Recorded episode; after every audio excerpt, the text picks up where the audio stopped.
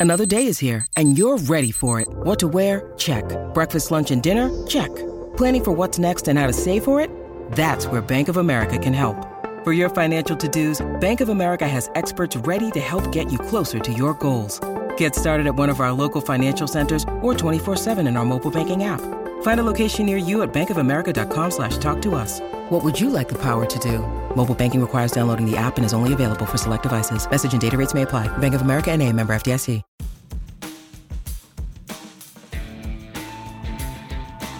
Hello and welcome to this week's Football Digest. Um, today I'm joined by Matt Dunn, football writer for the Daily Express, and Neil McLeman, the sports writer for the Daily Mirror. I'm Andy Dunn, chief sports writer for the Daily Mirror. And as usual, plenty on the agenda uh, this week, starting with all things Manchester United after their painful exit from the Champions League. We'll also be discussing the World Cup qualifying draw as England meets some familiar foes. The scenes in Paris, remarkable scenes as PSG and Istanbul walked off the pitch. Chris Wilder's struggles at Sheffield United continue. We'll be looking at that. And there's the return of fans um, and the Premier League title race. Can Jose and Frank maintain the challenge? Can Saints stay up there? And what's going on in Spain? And we'll also be asking for your player of 2020. First, though, where else to start? As so often, than at Old Trafford. Um, just another quiet week, really. Um, comeback win at West Ham. I was there for that one. Um, Mino Raiola shoots his mouth off as usual. Pogba keeps his shut. United blow their Champions League campaign with that defeat at RB Leipzig. De Gea gets um, a coating from some critics. Their ex-players close ranks around the manager. Um, all standard stuff, really, for a few days at Manchester United. You know, John Cross is normally here, and he's on holiday this week. But one of his the bees in his bonnet, Matt, is how he perceives it as pundits, um, ex Manchester United players, close ranks around Ole Gunnar Solskjaer after um, whatever setback has befallen Manchester United. Do you think this is the case this week? Is Solskjaer um, getting the attention and the criticism he deserves after that defeat in Leipzig? Um, yeah, uh, he, well, he's not getting it from those particular characters anyway. He's getting it from all other quarters. Um, I think what's missing from Manchester United at the moment is clear leadership uh, at all levels, but particularly from the manager. Um, I was thinking about what it is about Ole Gunnar Solskjaer that he can get these results. He sort of cheerily goes about his way, pulls a few master strokes, gets a great result in Paris, but then can sort of stink the place out uh, uh, in other performances, and I, and and constantly have this ruck with Pogba, and it's leadership uh, he doesn't strike me as a man who who you'd want to go and play for necessarily on, on, on, our level. He wouldn't want me necessarily, although the, the old left foot's still available should he need it. But um, but no, but we all meet managers and we spend time with managers. Uh, uh and as a general rule, they're quite impressive characters. I've always found, uh, certainly the good ones. Uh, and you kind of spend time in their company, and you think, "No, I get why dressing rooms want to play for you because it is difficult being a leader of men. It is a particular quality, and that's what I said. I, thought is the vacuum. Actually, I don't know if Solskjaer. He's a nice bloke. He's a smashing fella, and he's obviously got a load of mates in that dressing room of his when he used to play because they are sticking up for him. But I'm not sure he's he's a leader. I mean, people talk about all the media love for Pochettino. The reason for that, I think, a lot of is because um, people are quite inspired by him. People around him, he has this aura about him that that actually you do feel like you want to do a, a bit better for him, or, or, you know, be on his side, basically. And, and, I just don't get any of that in my limited dealings with with Ole Gunnar Solskjaer. Nice bloke though he is. You see, the thing I would say about that, Matt, is that surely we hear a lot about this leadership, but leadership comes in all guises, surely, doesn't it? Mm. I mean, without a doubt, you know, I've told this story before when uh, we had a social event towards the end of last year, and and and, and I sat um, with Jurgen Klopp. You know, by the end of by the end of the second course, you know, I would have run through brick walls for Jurgen Klopp. He was that inspirational. You know, he, you could understand fully why players would buy into him. Having said that, though, Matt, what I'm trying to say is it comes in different guys. Having said that, look at look at say Bob Paisley. You know, mm. I mean, no manager has a record like Bob Paisley's. Yeah, you know, he sat in the stands for half the time. You know, he, you wouldn't have got Bob Paisley out on the pitch, beating his chest and punching to the Kop. You know, it was, it was a quiet handshake and off he goes, a quietly spoken guy. So surely it comes in all all, all he, he oozed authority, didn't he, yeah. Bob? I, I mean, I was never I never met the man, but, no. but from what I gather, but, you know, if yeah. he had a quiet word and said that's what you need to do, people yeah. listen to him because he had that authority. I don't think Ole Gunnar Solskjaer's got that authority. There's yeah. other people. George Graham, I've always been impressed with um, in, in dealings with him, uh, and he's never so quietly spoken sometimes, but he just said says a little quiet word, and you think actually. I'm finding I'm listening to this more than, than, thinking about it more than I probably should be, uh, and there's certain characters who have that quality about them, and, and I don't think Soul Solskjaer's one of them.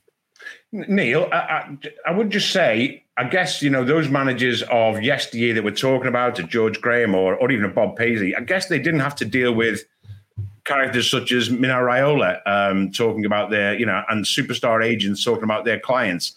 How, I mean, how helpful or unhelpful do you think that Raiola's latest intervention has been?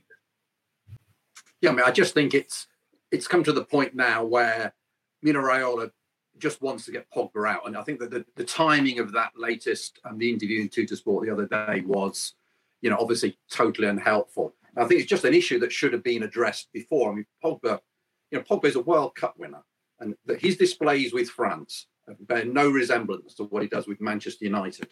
And you know, this is an issue that should have been addressed along with you know the Jadon Sancho, all the other things. I mean, there, there are obvious issues, as Matt said, from the top to the bottom of the club and you know, the only the issue, the only issue clearly isn't with Solskjaer. What, what struck me over the last week or two is the is the the acceptance that Manchester United from fans and ex-players are, the slipping in the standards. It's almost like they've become the new Arsenal in the sense that Manchester United used to be competing for the league title in the Europe Champions League every year, and now the sort of well top four and a cup is going to be okay. I mean, it's really, I mean, lots of great coverage this morning that the United uh, we stand fans in Jamie Ream in the mirror today saying, "Oh, we've got a nice team that play football." And obviously, like Solskjaer, and yeah, it, a lot of the fans seem to be happy that. I understand it's divided, um, but you know, it was the same with Arsenal. They they they, they went from being title challengers to, be, to just trying to qualify for the Champions League and winning cups.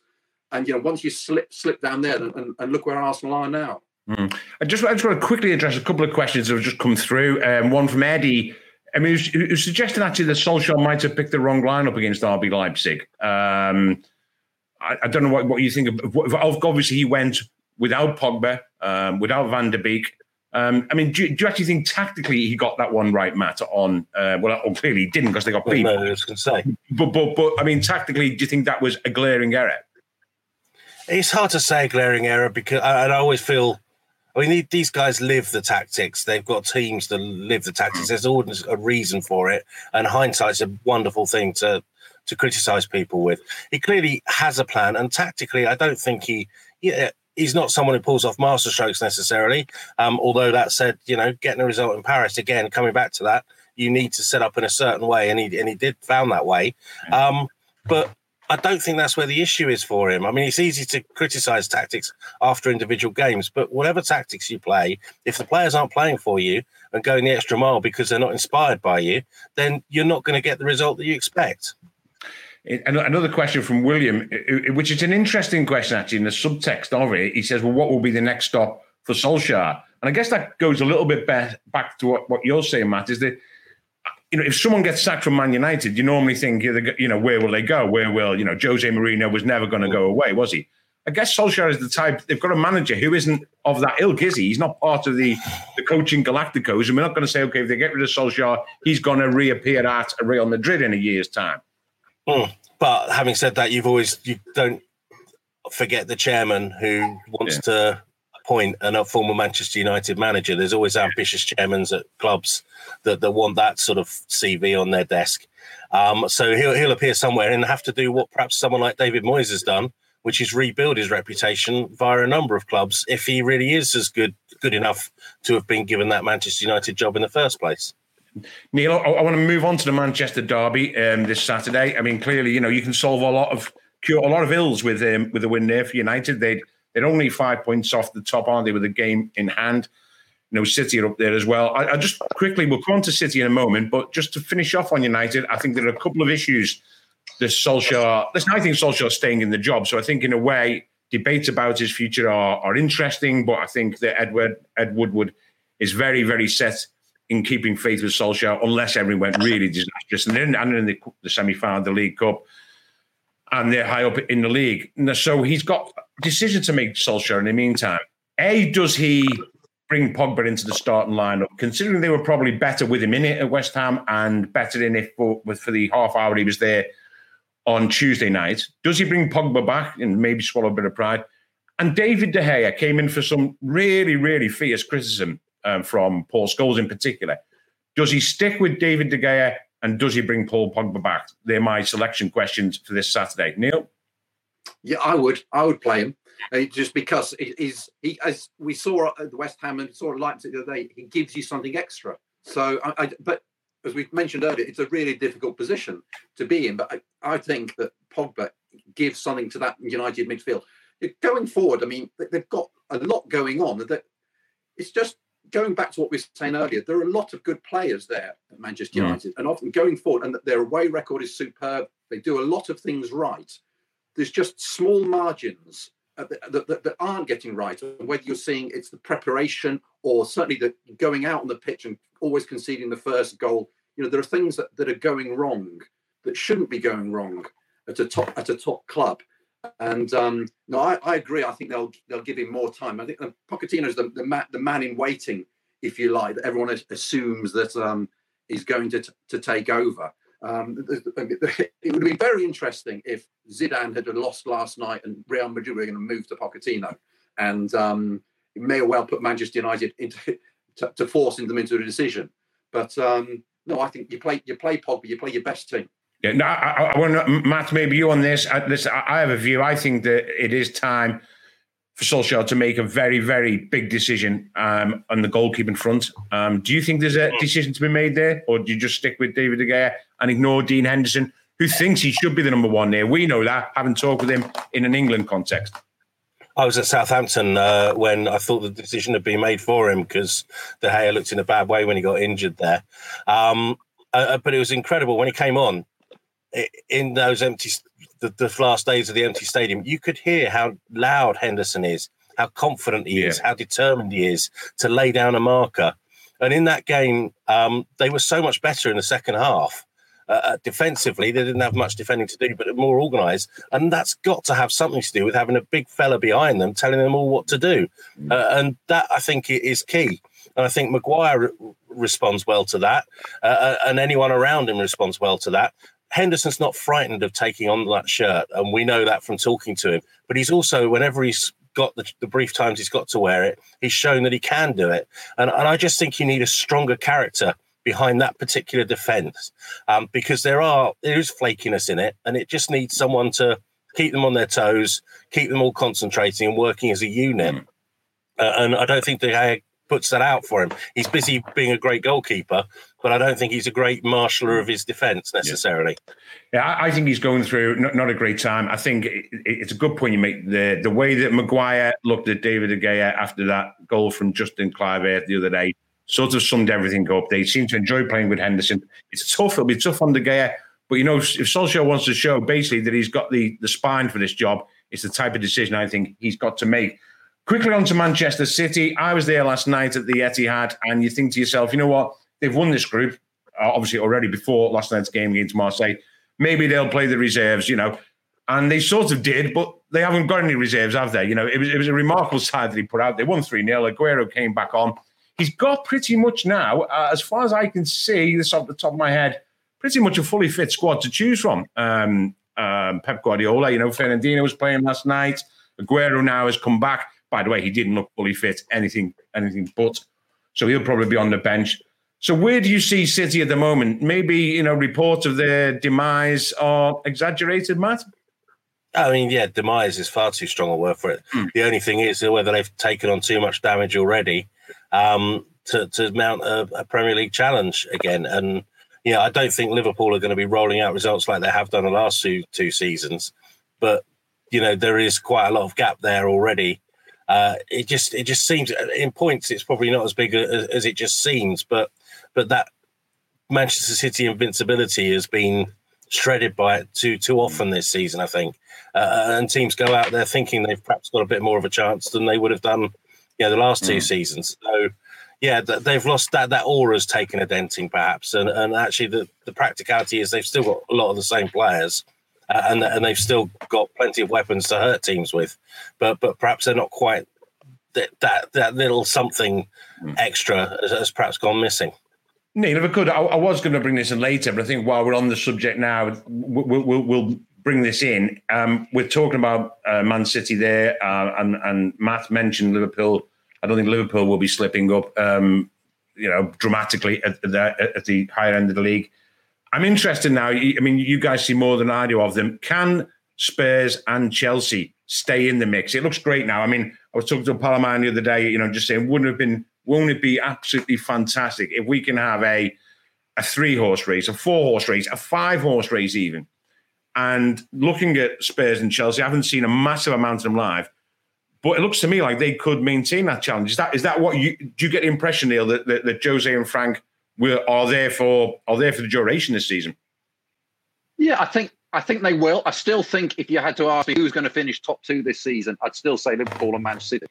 But I still mm. think that it's been really good for the Premier League that a the way Chelsea obviously lavished a lot of money and and, and they've bought so many players that even they've, they've had the chance to bring them in. Even not all of them have worked. They've still got a new players, and it's obviously worked with getting Giroud and, and bringing him to take his opportunities. I think Chelsea Chelsea are just a really fascinating story. What what they're going to be doing the rest of the season, mm.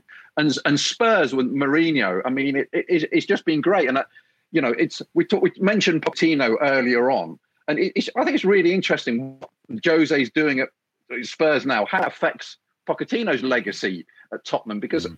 Yeah. Especially if especially if Jose wins things this season, and goes close. You know, what what does it say about what Pochettino had with with the same players? But I just think, and, and I think, full admiration to Mourinho that he went to Spurs, and it could have gone either way a, like a year ago. And it was a team that was starting to to dip, and he's really shown that there's more than one way to win a football match, and and and, and it's still true that you know the Klopp and the the Guardiola and the Nagelsmann style. That, that the way that Mourinho does it is is is it's it's really interesting to make to make like the way to, to look at football like that.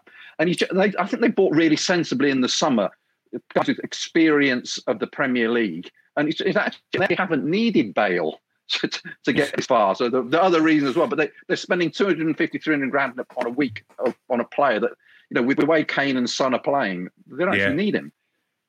It, it, it, was it was funny. I was covering the Chelsea um, Spurs game at Stamford Bridge, and, and as you guys know, you know, it's not a biggie press box, um, the Chelsea one. So they they put you down in the stand. You're very close to the the, the sort of cinder back of the side of the pitch. And Gareth Bale was warming up like for nearly all of the second half of that nil nil um, draw, um, along with Ben Davies, his compatriot and and fellow uh, his fellow Welshman. And it was funny because.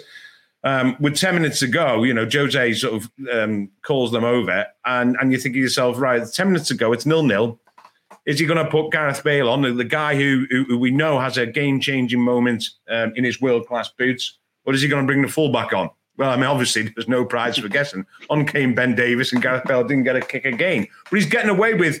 I thought Jose, he, he you know, he, he's being indulged in a way. There's no questions being asked about Gareth Bale. You know, if Gareth Bale wasn't playing for Real Madrid like this, we'd all be saying, "What the hell's going on with Gareth Bale not getting a game for Real Madrid? He's not getting a game for Spurs." But that's because Jose's found this way, I guess. And Matt, it, it, he's found a way that is right up his street. You know, you know, you know, they're, not conceding goals. I mean, almost if you you could have almost written the script for that Arsenal game. You know, yeah. I mean, and, and to score that second goal as they did, for example, you know, when Arsenal are in their box. I mean, it's just this is just. I mean, th- th- these are things. Jose must be having like you know enjoyable sleepless nights thinking about you know 30 possession and we've won 30 possession and we haven't lost to to to, um, to Chelsea 30% possession and we've beaten Man City this is his this is this is peak Jose isn't it he's back he's back to oh, his very best it. isn't he He's absolutely loving it. I'm it. loving it, yes. He's got his mojo back. You know, he's refusing to say what Harry Kane's injury is the other week just because he didn't have to say. Um, just because he didn't mis- have an injury, yeah. I think. well, who knows? Yeah. yeah. But that little bit of devilment, that mischievousness that I'm in control, I don't have to tell you mm. guys anything, you know, but but in a kind of a playful way rather than a sinister way. Um, he's right on top of his game at the moment. That uh, it was amazing at uh, that Arsenal, so like you mentioned that second goal, you know, Arsenal are battering them in terms of, of, of, possession and territory. And then all of a sudden, you look up, you know, poor Thomas Partey's injured, so that kind of affected it a little bit. But suddenly you look up and there are four Spurs attackers bearing down on two Arsenal defenders, and you think, how did this happen? Yes. And it happened because that's how Jose designs it to happen. He sits there, hoodwinks teams into thinking they can come at you, and then bang, hits you on the counter, 1 0, 2 0, the game's over. And then they're, they're now more resilient defending um, than, than they, they have been for a long time. And part of the key to that is because there aren't any weak areas, because, like you said, with the summer signings, he's now got two good, strong players in every position. So, you know, how they'll do without Kane and Son is anyone's guess because that just transcends everything. Mm. But that aside, he they can muddle through, uh, and that's what Pochettino's side ultimately lacks the mm-hmm. ability to do. Where when when those when, when Kane was injured for excuse me, um, he, lost the goals, and for as much mm. as it's hardly to dare is to do with Mourinho, they're not rattling in a lot of goals, Yes. despite mm. the fact that they're not seeing the ball very much. Yes, interesting. And, and and Neil Lampard, you know, has a squad. Again, it struck me when I was at a Chelsea Spurs game. And I looked at their bench, and I saw who was on it, the likes of Havertz, and I saw who was on it, the likes of Callum Hudson-Odoi. And thought he has got he has got a really deep squad, hasn't he? That squad should be one that can that can challenge right till the end of the season on, on a few fronts. Well, that's right. I mean, they've had the advantage. Kai Havertz, he's had you know illness, etc., as well. But you spend seventy million pounds on a player. that Really, he scored a hat trick in the Carling Cup, whatever. But you know, we haven't really noticed. He hasn't really made that big an impact. It doesn't really matter because they've got so many other players who have. And I think during the course of the season, so Champions League and and, and the cup competitions, I think really Chelsea are going to be serious, Mm. serious contenders. And I think Lampard, the way he handled it and handled expectation, and no, I think he's been very impressive.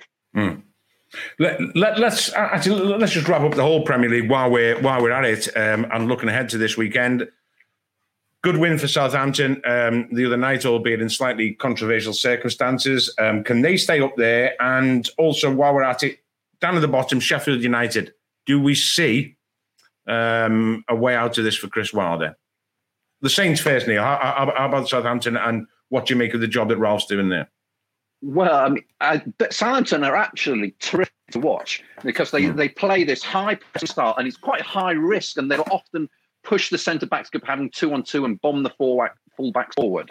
And you know they they can get hurt, and we, we saw the, the Leicester game last season, and I saw them home to Spurs earlier this season, where Kane and Son worked them out and just you know t- sprang the press every time, and they scored five goals. And United, again, the top teams are still a little bit way to go but they- they've got this style of hmm. playing, and they've got Ings, who is he can come back from injury, he scores again. He's a striker that's that red hot, you know, does does a lot of, lot of things. So I really do think that they they can be you know the top, top we're talking seven, Mm. eight, you know that sort of fr- fringe of the Europa League now, and uh, yeah, it's like a little bit like Leeds in the sense that you never know what you you see them, but you, it's, it's it's going to be entertaining. You're going to see goals. Yeah. Matt, um, as I say, I mean, the, the, obviously, um, teams down at the bottom, it's a bit early yet to start panicking. I, I think personally, I mean, probably teams do panic um, at this stage, but I don't think they should. But Chris Wilder under under some pressure at Sheffield United. Uh, pressure, hopefully not. Yeah, pressure to get No. points rather than pressure for Yeah. his job. One would hope. Um, but that's the trouble with momentum, belief in football.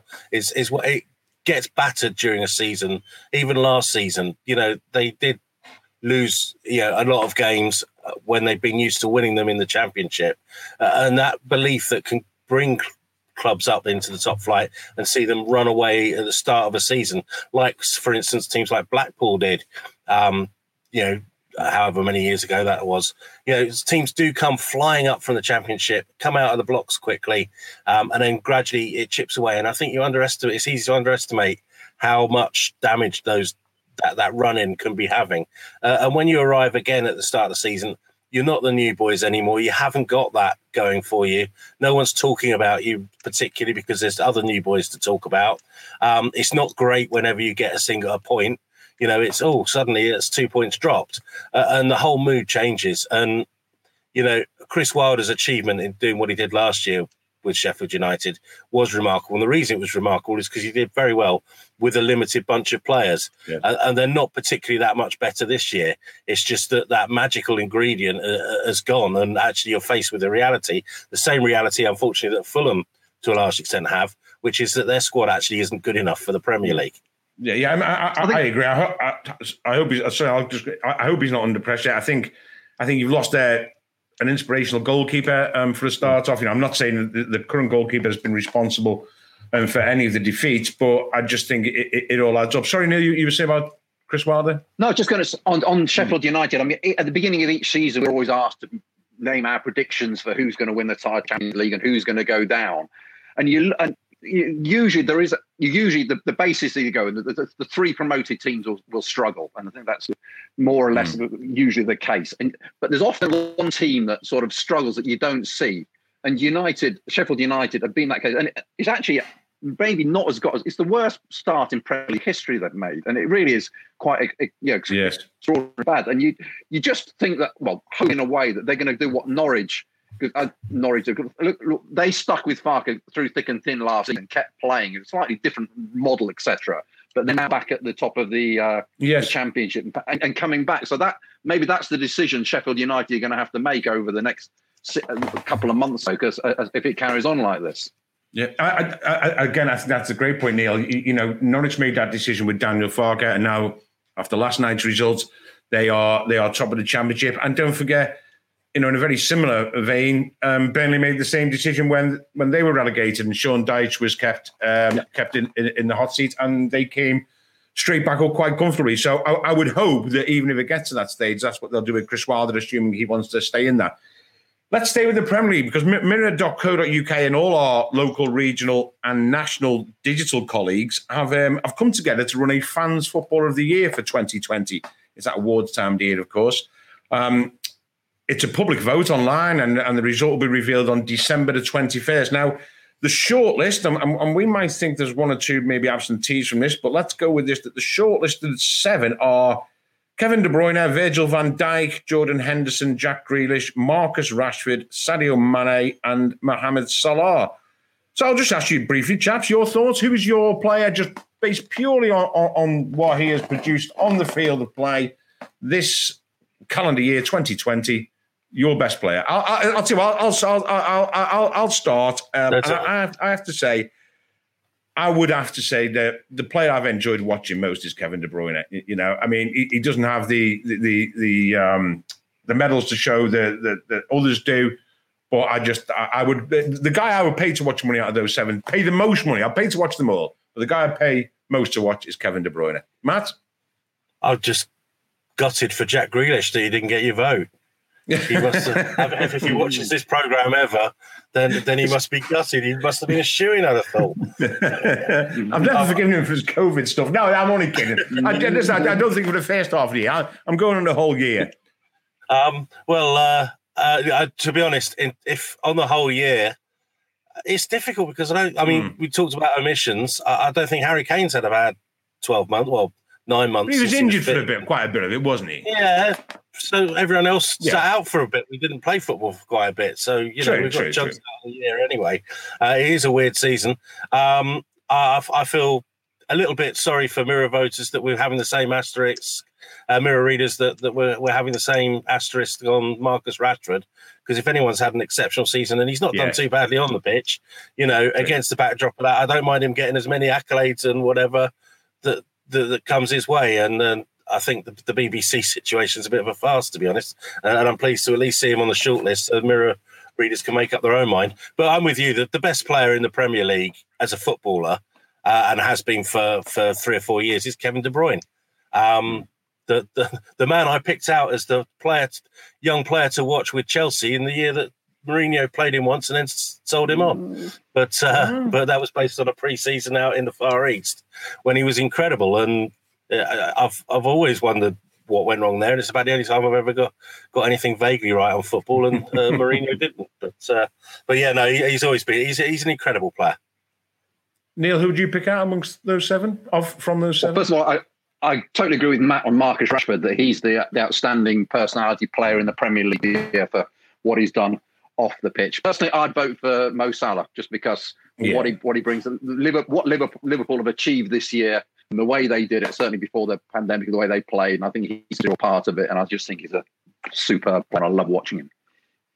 Yeah, no, no, no, no, I agree. It's interesting. Is there anyone so far? Okay, we've only had ten games. Is there anyone so far who has emerged this season? I'm trying to think to who, who will who will go into the voting. You know, when we when when it comes around again at the end of the season. I'm just trying to think. It is in general the sort of it has to be the sort of usual suspects, doesn't it, from from each club really who are who are stepping up to the plate. Harry Kane in particular. You, you touched on Harry Kane there, um, uh, Matt, and you know a lot's been said about him this season. I mean, just how is he developing? I was I was very interested um, to hear Gareth Southgate's words about him as a leader. Um, um, when he was doing, we'll come on to that, that World Cup draw in, in a moment. But I was very interested in Gareth Southgate's words about him because how he how he developed into a magnificent leader and how every young player was inspired by him, every young player looked up to him. How the Kane had natural captaincy abilities, but had developed even more. And it sounded to me like Southgate was actually even a little bit surprised at how Kane had um, taken on the mantle of England captain. And as you remember, Matt, in the in the early days um, of Southgate's um, um, tenure as permanent England manager, the captain's armband was was shifted around various people. You, you, know, if you had an England shirt on, you had a chance of getting the armband at some stage. And and there was a time I remember, you know, when we used to have those those breakaway huddles with Gareth after conferences, you know, and you'd look at him and you'd think, he might. This is a guy who actually might not have a permanent England captain. It took him mm. a long time, if you remember, before he, he actually one, did he? No, and, and you got that impression, and because he didn't buy into the cult of the England captain, mm. which we saw in in particular personified in two people, in David Beckham and Wayne Rooney. Mm. You know, they made the England captaincy an industry, you know, a celebrity industry, for want of a better phrase. Mm. And I just think that's everything that was, you know, w- w- was was the antithesis of what Southgate wanted as, as an ethos in his team. He didn't want that individual thing, which is why he's reluctant. And it just struck me that we haven't gone back on that. And, and in the end, he thought, well, I better have one. You know, going to to a World Cup, I better have one. And he, chose Kane, and I think he's been surprised. And I just want to know, as a as a player and as a leader, but, but also technically about his game now. I mean, how do you see what how he's developed even more this season, Matt? Oh, it's, it's just been re- remarkable. Um, he used to do a bit of uh, it's funny because I was looking back at a match report, having written Spurs off after the mm. opening game of the season, where when Everton beat them comfortably. Um, I was looking back at my match report, and I made a note there that Kane just was on in that particular game was was leading the line uh, and looked distanced. Uh, and I, I, sort of posed the question: What happened to the Harry Kane that under Pochettino did occasionally used to drop a bit, bit deeper, set a move going, go into the box, finish it off? Well, Mourinho's taken that, uh, you know, to an extra level this season by by pulling him far, further and further back, um, getting him involved more. His passing, his vision for passes has always been strong, but he's really been able to showcase that. And with Heung-min Son outside him, to be fair, you've got to hit the ball into yes. about you've got about 20 yards leeway. He's so quick that as long as you get the ball somewhere in his vague direction, he generally gets there first. Um, as it is, Kane tends to be able to landing on his toe on the run. Um, uh, uh, and he's and Son is one of the most underrated finishers in the game, I think, yeah. because every time he runs through on goal, you think that's it. Um, he's got that. But it's the defensive headers he makes, Kane, from set pieces, especially the goal yes. line clearances. Uh, and those sorts of things. You still, you know how it is when when you know there's a scramble in the box. Think, oh, who was that? Who was that? Oh, who yeah. was it who cleared it off? The, you're trying to see who got the shot in. Mm. Who was it who blocked it?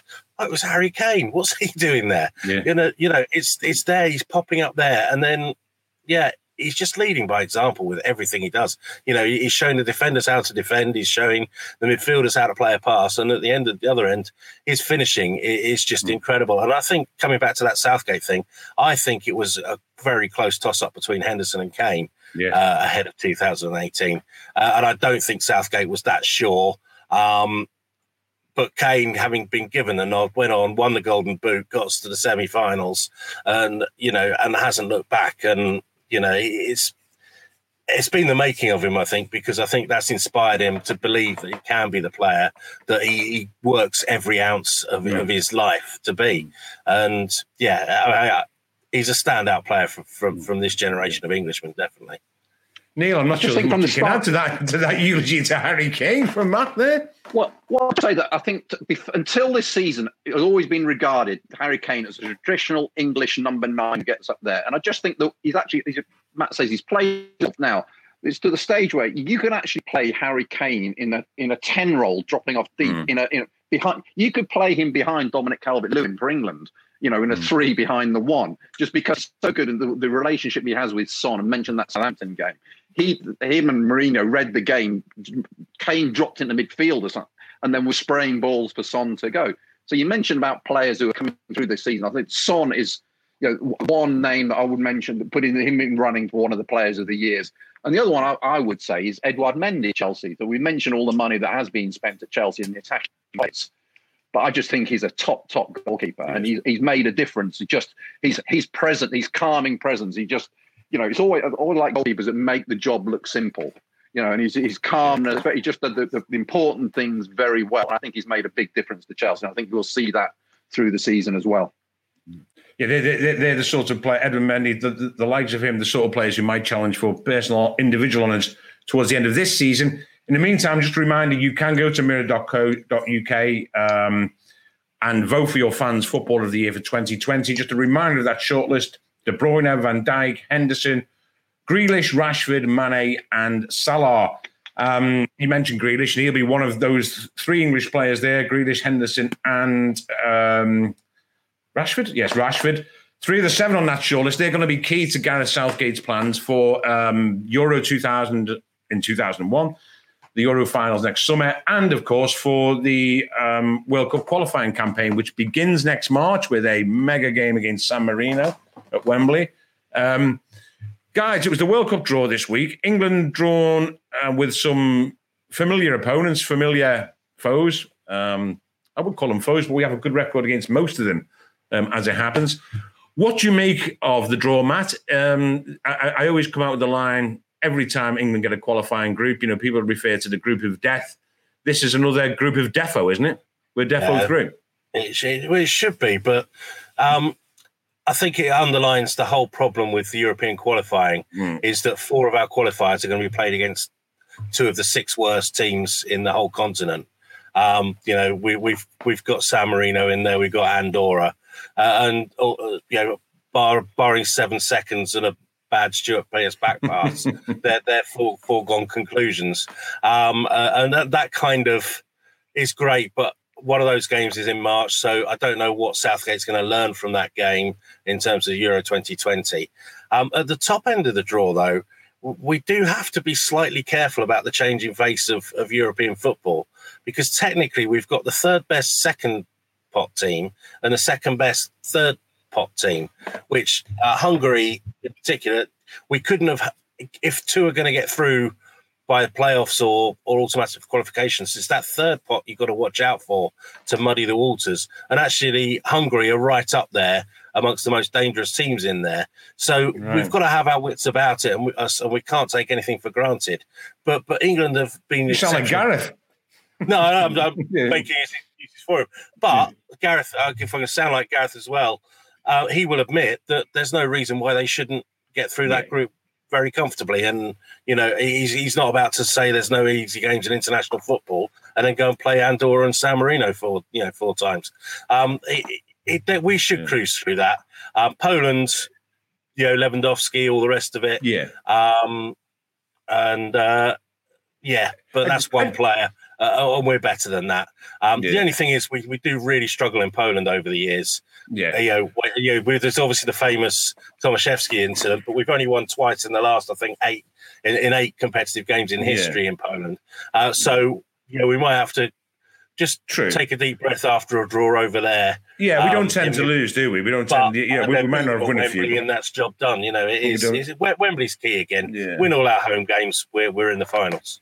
Yeah, I mean, I think there's a there is a slightly broad issue. I, think, which which you know, I think is, is for another time. In you're right about those smaller teams. You know, people have a go with the Nations League and say, you know, question its its validity. Really, it's why is it worthwhile? Well, you know, I'd rather see those type of fixtures than England versus Andorra, England versus Albania, and England versus San Marino. That's with respect to these nations. You know, the fact of the matter is, you know, Gareth said, well, you know, he's aware of the pitfalls of these type of games. Well, really, there aren't any. England have played, I think, I think the stat is England played Albania, Andorra, and San Marino a combination of 14 times, won 14, scored 65, conceded two.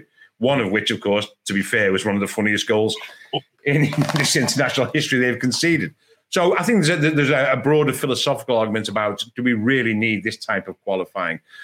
But Neil, England, you would think there's one thing they can do, and they have done over recent years, is that they've been absolutely exceptional in qualifying. I, I again, I, I, should know this, I don't know, but the stats off the top of the head are remarkable in terms of how many qualifiers they've they've won o- o- over the years. I think one of the ones they've lost was a dead rubber. I think that was against Ukraine in, in whenever it was. Um, was it, anyway 2009 or something like that.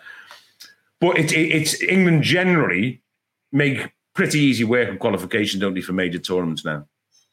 Yeah, they've got it. They know what they know what they're doing. And when you see that hmm. draw, you, my, must, must, my first thought, the biggest stories building up to Qatar 2022 are going to be stories about how season's mm. going to be working, getting ready for Qatar. I think it's going to be hopefully pretty quickly the focus. I think I think a lot of people forget that this is going to be a World Cup played in November and December, so it's going to be everything's going to be a little bit out of kilter, and we still haven't worked out what's going to happen with with everything as well. And uh, I mean, the other groups. One of the things I thought interesting: Qatar actually in Group A, yes, playing friendly with, Republic of Ireland and um, Portugal and Serbia. That's that's you know that, that I think that's going to be really interesting to to keep an eye on what that does. But I think I mean the only the only possible advantage, as you say, that playing these smaller countries, you do get to experiment and you do get yes. to play, you know, to look forward a little bit you know, you, you you give Jack Grealish 90 minutes and tell him to run the show again, and get you know that's another experience of international mm. football for him to hope he's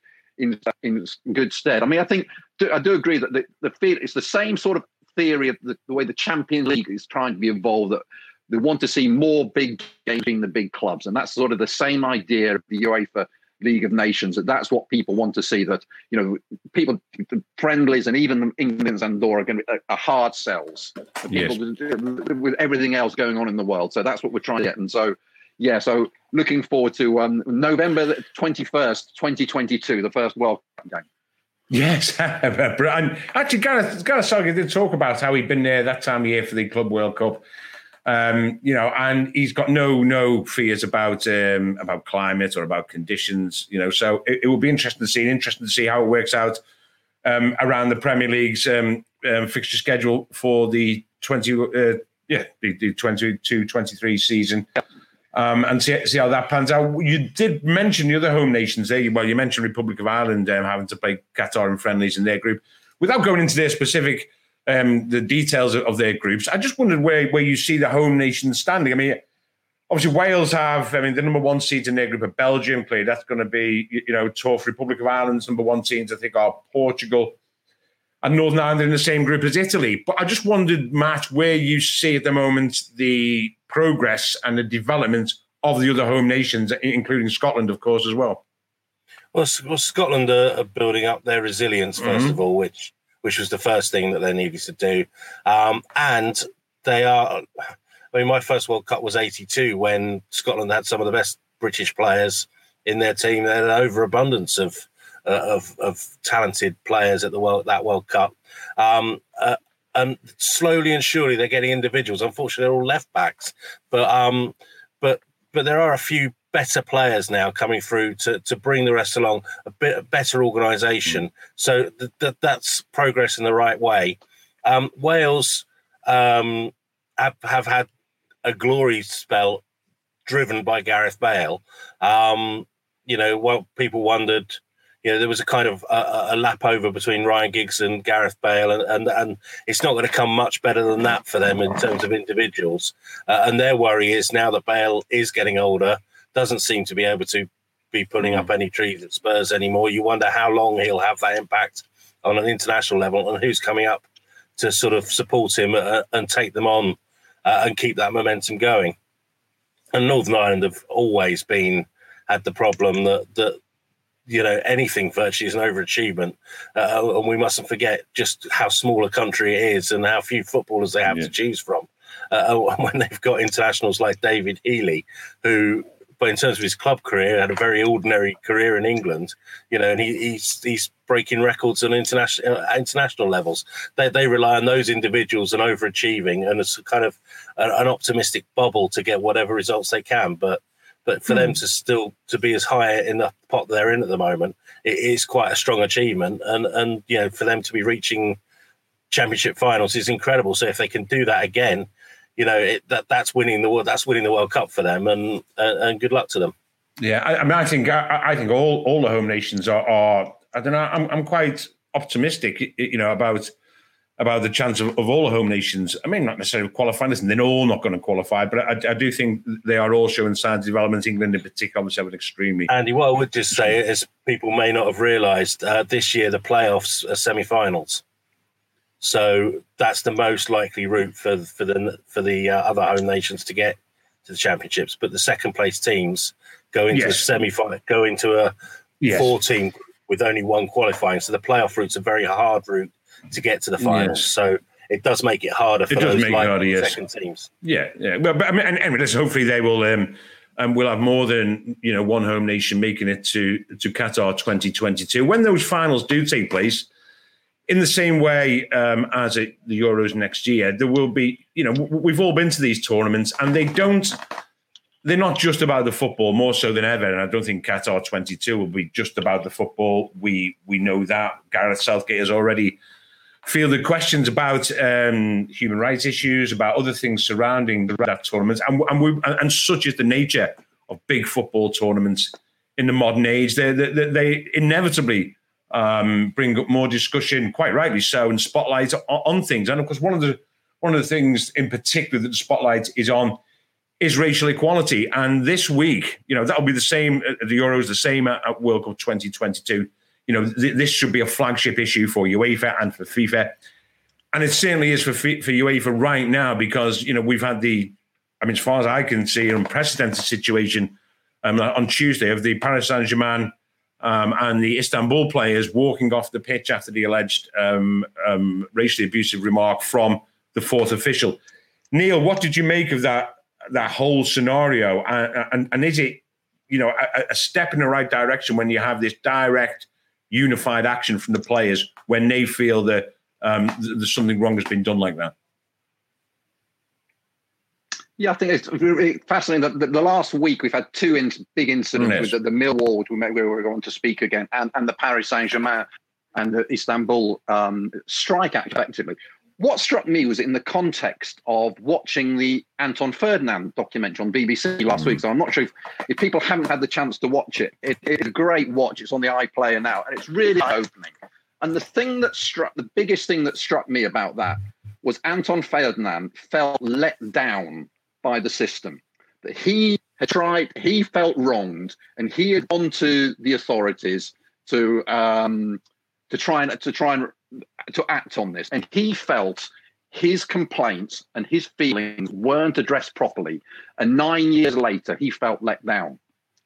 Mm. Now, what the situation we've got now is we think I was going to use the phrase current generation of players, but nine years ago. It, also, it seems like a long time ago, but it wasn't players now are not prepared to accept it. So we've had mm. examples of, you know, Kevin Prince Boateng walking off in Italy. Until now, they've been quite limited examples. we've seen, you know, the, led by Demba Ba and the Istanbul players, and then supported by Mbappe and Neymar, the other players, have said they've seen what they judged to be wrong, and they said, we're not having it.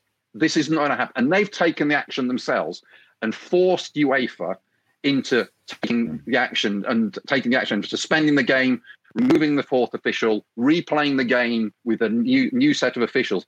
And I think that that, that is quite a significant step in the sense that players have said, my view of it is that players are feeling the, the, the job the football authorities have been doing on this issue hasn't been good enough we, we, you know, talking back to that Ferdinand issue, that they, they are saying this is the way it should be. We want it. We this is the way the way we want it to be handled, and it's now up to the football authorities and UEFA in this case, and then the FIFA and the other matches as well, to to match the feeling of the players. And I would say, you know, generally feeling the feeling of the football watching public mm. to address this issue. Yeah. Matt, Neil, Neil mentioned there the um, the taking of the knee, which which you know we all got. I wouldn't say you know, we all became accustomed to when we were covering games behind closed doors, and and in a way, you know, I mean, like Les Ferdinand, who sort of said in, in the end, it, it became something that he, that he thought had maybe outgrown its purpose. But in a way, its purpose is now being re-emphasized by what happened at Millwall last Saturday. Yeah, I think it has actually. Mm. Um, I think people are talking about it um, again uh, for for the right reasons. Um, people have tried to hijack it and turn the Black Lives Matter movement into something that it was never intended to be. Certainly not by any of the players taking a knee, um, but it's been given us an opportunity to refocus what it is all about, why people are doing it, why people are still doing it, uh, and why it carries on. Whether or not the fact that right, we've said what we've said now, we've had a chance to say it again. Let's show our support in a different way there's an argument to be said for that because, like you say, when players continue to take the knee, you, you begin to become sort of uh, immune to it, and it doesn't have the meaning that it did those first few times. Uh, and it's important that that meaning is not lost uh, and is constantly hammered home. And if it takes change to do that, that then let's do that. Um, it, it, but I think without that backdrop of, of the global support for that, I don't think what happened in Paris would have happened. Um, I think as well, England have got to, you know, feel proud as a nation because of what happened in Sofia. I think that again has set a stepping stone towards what could happen.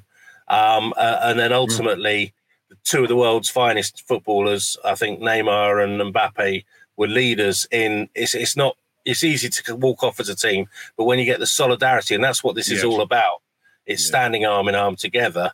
When that happens, um, then I think that's when the, the message is most powerful. What I would say though is I think we now need for the fourth official concerned, uh, and I know John Barnes tweeted um, on this. I think we've got to allow UEFA to make a full investigation because in the middle of this is an individual who may or may not have made a racial comment that he realised. The fact is, somebody felt they were being racially abused, and everyone supported him, and that's important.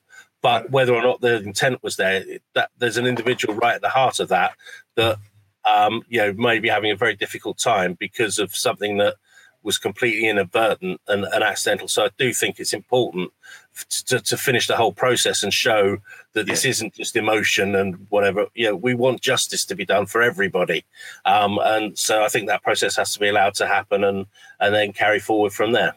Yeah, and, and I think I think you're right, Matt. I think that process has to be as transparent, mm. you know, for, for an issue that is so so crucial, for an issue that is so you know potentially damaging to you know um, to everyone. Really, I, I think that has to be transparent. And I think you're also right in what you say about the players unifying. They believe, whether they're right or not, they believe um, that was an incident mm. of, of, of, of, racial um, discrimination, and they and they walked off as a, as a unified unit. And that and that I think sets a it's an important staging post. So when that happens next time, if it's from someone from the crowd, for example, or an opposition player, then they do it all together. It's like that game you mentioned in Sofia.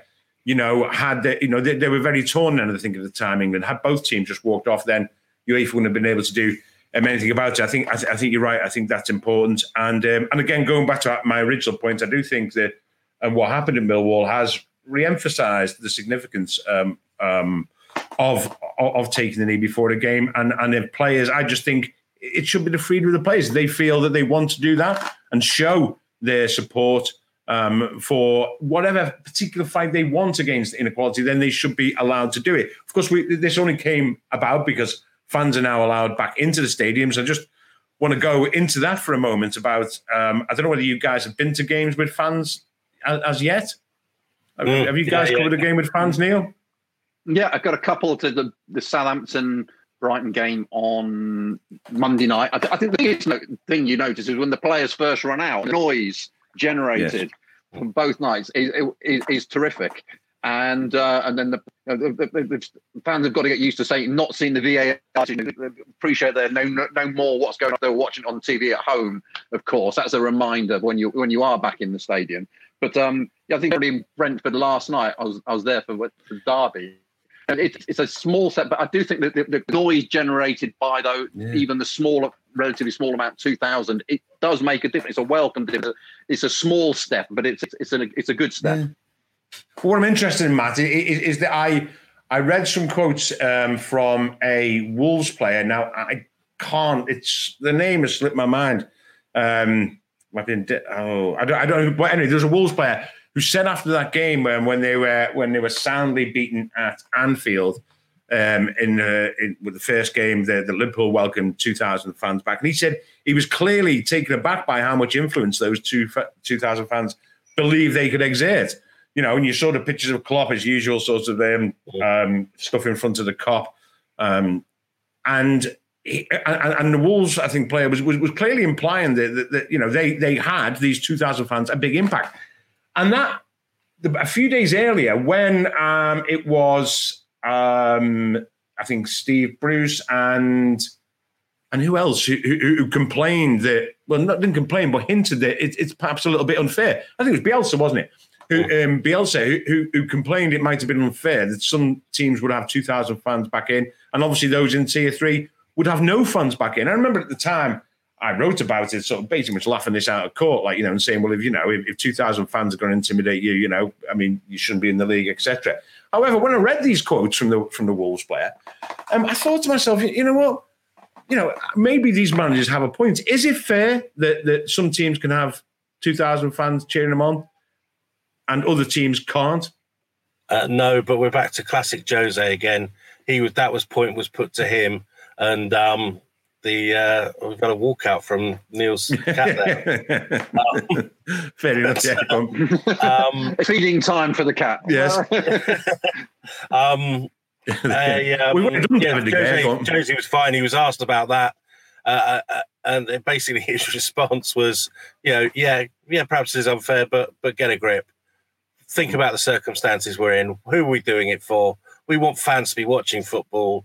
Yeah, it's probably not, it's probably not fair that Chelsea can spend 250 million pounds in the summer uh, and Leeds can't. You know, there's lots of injustices in football, uh, and uh, the fact that uh, you know, again, Jose was did it far better and far more poisonously, but uh, but but but basically said, "Come on, you know, mm. this there's bigger problems in the world at the moment.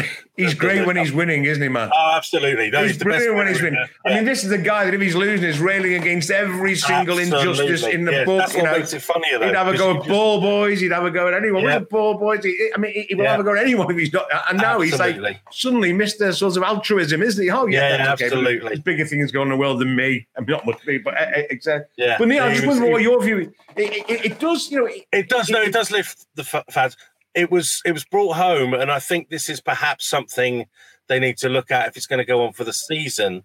Is in an individual match. There was the classic chant. I don't know if it's happened elsewhere. I'm sure it has because fans are fans everywhere.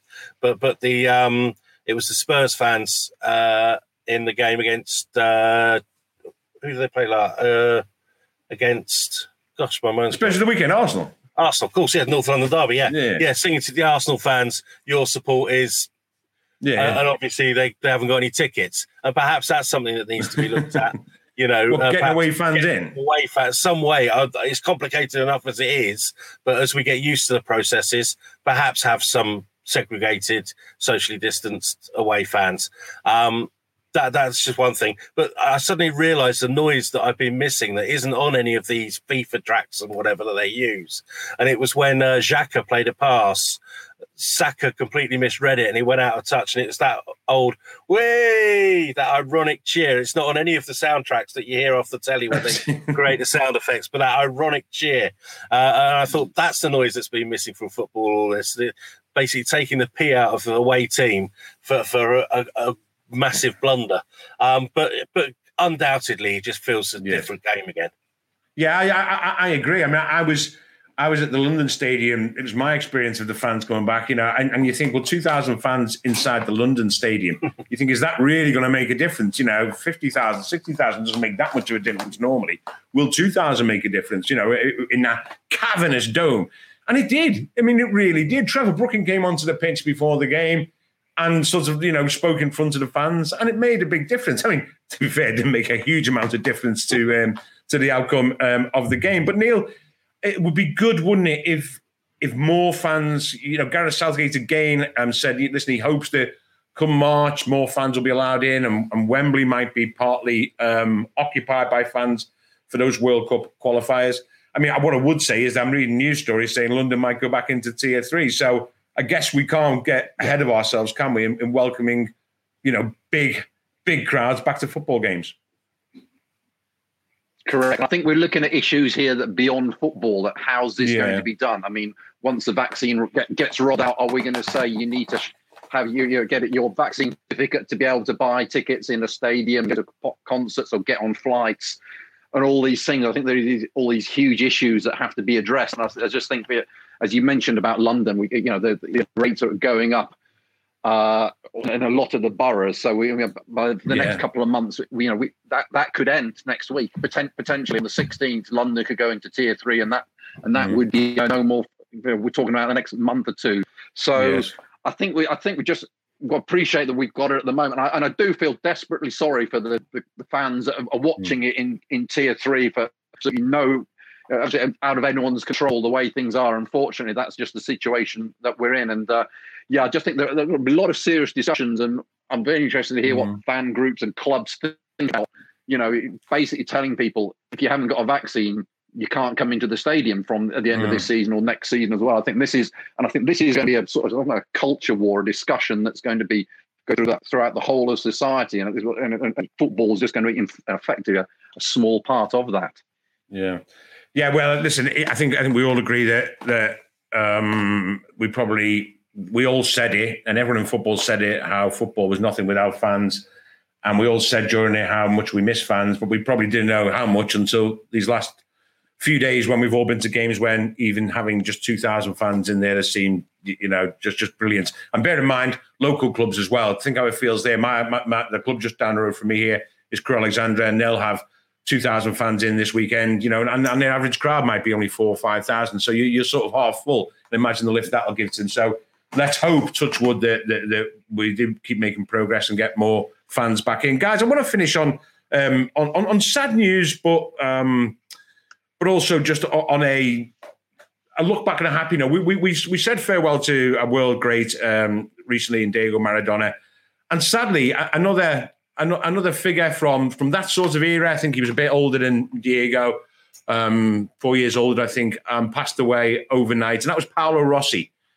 And you know what? It just it just got me thinking. You know, um, I was at an age then where you know my interest in football really was at its absolute. You know, just had taken off through through the roof. I was playing a lot, watching a lot, and Paolo Rossi involved. I just wanted to, in, in one of the greatest games that, that I, I, remember, Italy three, Brazil two, um, in the in the World Cup of '82. I just remember, would like to know, guys, what what your memories are I mean, not necessarily of him, but of that era, because I keep reading everywhere how much the game has, how much the game has got better and faster, and more skillful, and you know we're holding these great club sides up now as as having moved there on um, a step or two. But I'm looking at that those games from that era of '82, typified by Italy three, Brazil two, in that in that I think it was the second group stage of of um, um, in Barcelona, wasn't I think and I'm thinking, you know what? Games don't get much better than that. I mean, I don't know what your guys' memories of those times are, or how you think the game has progressed or not progressed.